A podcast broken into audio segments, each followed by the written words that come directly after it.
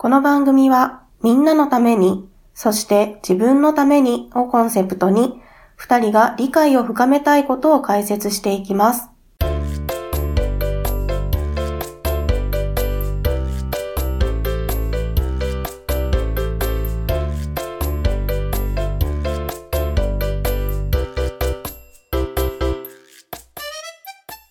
かいわれくん。何におちゃん。今日もさ、暑いよね。暑い。もうね、外出たくないよね。しんどい。でもさ、お買い物は行かないといけないやん。そうなんだよね。で、はい、この時期さ、食品買ったらさ、暑いからさ、いろいろ気になることがあるよね。なるほど。はい。ということで、今回は、食中毒の原因と予防についてお話をしていきます。これは知っとかないとな。特にこれが配信されるのは8月、になるんだけど、8月もまだもちろん暑いんだけど、8月過ぎてからだんだん涼しくなってきた頃に、皆さん油断をしてしまうので注意をしてください。はい。はい、ではお話ししていきます。はい。ざっくり食中毒とは、食べ物や手などについたウイルスとか細菌、食中毒の原因になるウイルスや細菌を体内に取り込んでしまい、下痢や腹痛などの症状が起こることです。はい。原因は大きく分けて4つあります。1つ目、細菌。2つ目、自然毒。3つ目、ウイルス。4つ目、化学物質やカビですね。はい、では1個ずつ見ていきましょう。まず1個目、細菌の例なんですが、サルモネラ菌が有名かなと思います。これは卵の殻に付着している菌です。体内に取り込んでしまって食中毒がなってしまうと、発熱や腹痛、下痢、嘔吐などの症状が出ます。やだね。はい。で、このサルモネラ菌はペットの腸の中にも存在しています。ので、ペットを飼ってらっしゃる方はも注意が必要です。あら。はい。注意しないと俺も。ね。で、サルモネラ菌は加熱で死滅する菌となっております。はい。なので、よく卵、賞味期限が切れてしまった卵は生では食べずに火を通して食べましょうということがよく言われています。はい、でもう一つ最近で紹介をしたいのがカンピロバクターという菌です。カンピロバクター、はい、こちらは主に鶏肉にいる菌でございます。いや、よく食べるなね。しかもこれなんで今回一つの例で挙げたかというと、低温調理が流行ったよね。そうね。で、低温調理って、そのお肉がしっとり柔らかく仕上がるっていうので、非常にいい調理法なんですけれども、温度管理で注意が必要です。はい。中心部が75度で1時間以上加熱をすることが大事になってきます。はい。この中心部が75度っていうのはまた後ほど出てくるので、後でお話しします。はい。じゃあ2つ目の原因、自然毒です。これは何だろう。どんなものがあるかっていうと、テトロドトキシンって聞いたことある？あるようなないような。これはね、フグの内臓に含まれる毒ですね。摂取してしまうと神経が麻痺してしまう恐ろしい毒です。しかもこのテトロドトキシンは加熱では死にません。マジ？そうなので食べてしまったら確実に中毒になります。で、場合によっては死に至るという非常に危険な毒です。なんか対処法もないって聞いたけれども、かなりすごいとこだよね。そうなの。致死量がね、ちょっと詳しくは忘れてしまったんですが、ものすごい微量で中毒になってしまいます。なので、フグは必ず専門の調理師さんが調理したものを食べるようにしましょう。はい、はい、続いて自然毒もう一つご紹介したいのがソラニンという毒です、これも聞いたことある？ないね。そう、これはジャガイモの芽。ああ、それなんだ。そう、そこに含まれている毒です。あとジャガイモの緑になっちゃった部分、そんなとこある？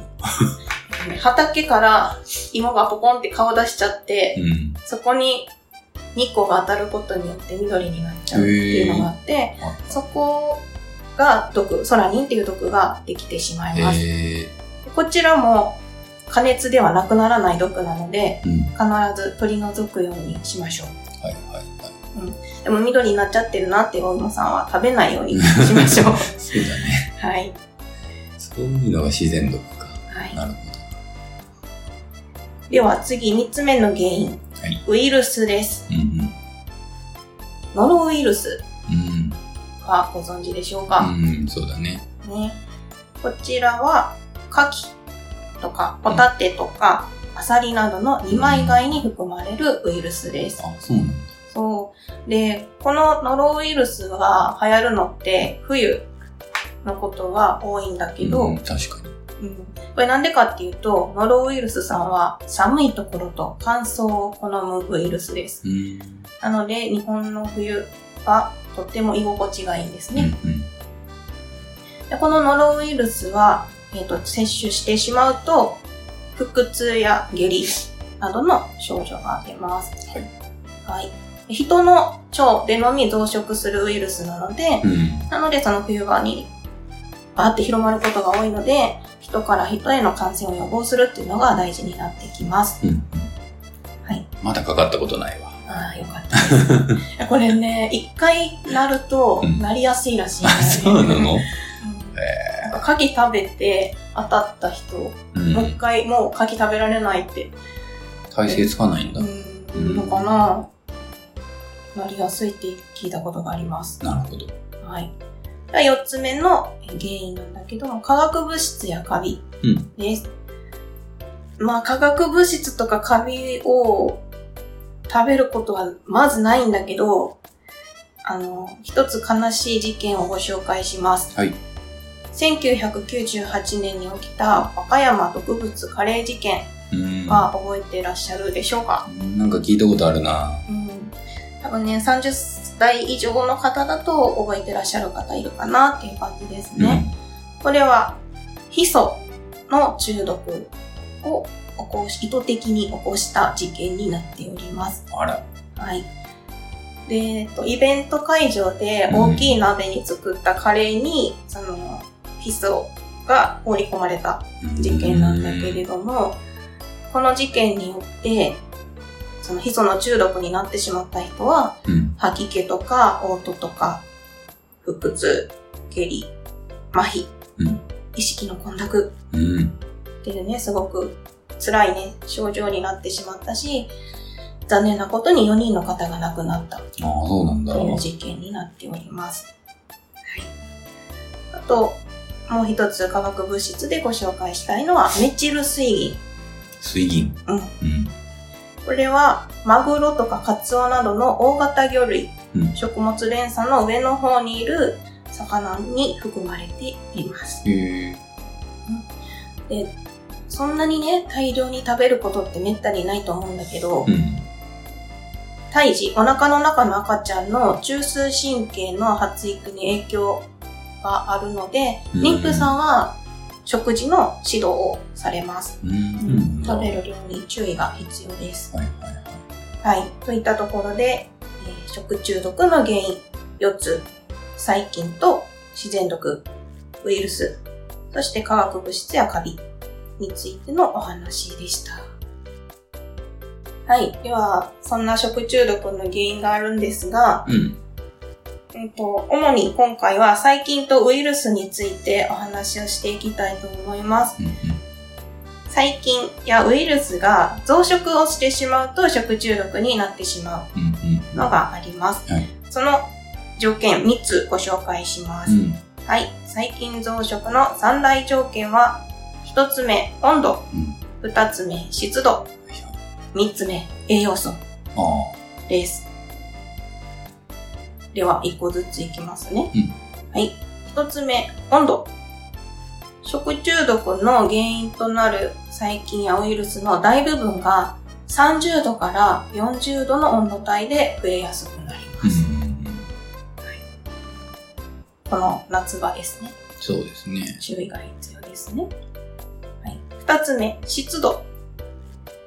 細菌たちも水をね、生きていくのに使うので、うん、水分が多いほど細菌が増えやすいです。うんうん、これまた日本の夏はぴったりですね。そうだね。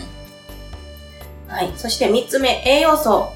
で、また細菌たちも人間と同じようにタンパク質や糖質、ビタミンなどを生きていくエネルギーとして使います。うん、で、細菌類たちがついてしまって食べ物が腐った時の匂い、うん、鼻にツーンとくるような匂い、うん、あれはその菌類がタンパク質を食べて分解された時に発生する匂いなんだそうです、うん、つまり排泄物ってことかな。うん、そうだよね。そういうことかな、うんうん、なのでもう匂ってたらこれ食べちゃダメってわかるやんまあね、うん、これは良くないなってわかるよね、うん、だからそれはもう処分をしてください、はい、ただし食中毒を引き起こす細菌類の中には増殖しても匂いや色とかに変化を起こさない場合があるので、あ、そうなんだ、注意が必要です、うんうん、例えば、うん、ライスのカレーね、うん、作るよね。作るよ、うん。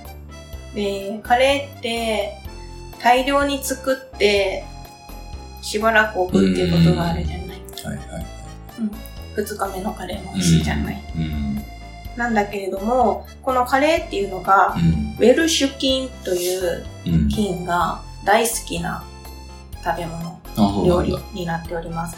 ウェルシュ菌っていうのは肉類にいる菌なんだけれども、うん、このウェルシュ菌は無味無臭です。はい。なので、カレーなどをね、作ったときは、粗熱が取れたら必ず冷蔵庫に入れるようにしましょう。なるほど。うん。で、この粗熱って何ぞやっていうところなんだけれども、何ぞや粗熱取るって何って思ったことがあって、はいはい。そう、調べてみたら、うん、まあ、だいたい手で触って熱くないもう触れるかなっていうぐらい、まあそんぐらいだよね、うん、になったら冷蔵庫にしまうようにしましょう。はい、はい、というところで細菌増殖の三大条件は温度と湿度と栄養素でした。はい、はい、ではどうやって食中毒を予防していたらいいか、後半に続く。